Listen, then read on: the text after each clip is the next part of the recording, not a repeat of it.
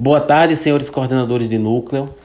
Segunda-feira nós teremos uma reunião no Conselho Municipal de Educação e estamos necessitando em caráter de urgência dos seguintes documentos: o nome da unidade de ensino, nome do professor e o seu nível, nome do servidor ou servidores de apoio. Vocês poderão encaminhar essa documentação para o e-mail seducsd@outlook.com. Estamos atualizando os dados da SEDUC e a documentação será utilizada também para o processo de autorização das escolas.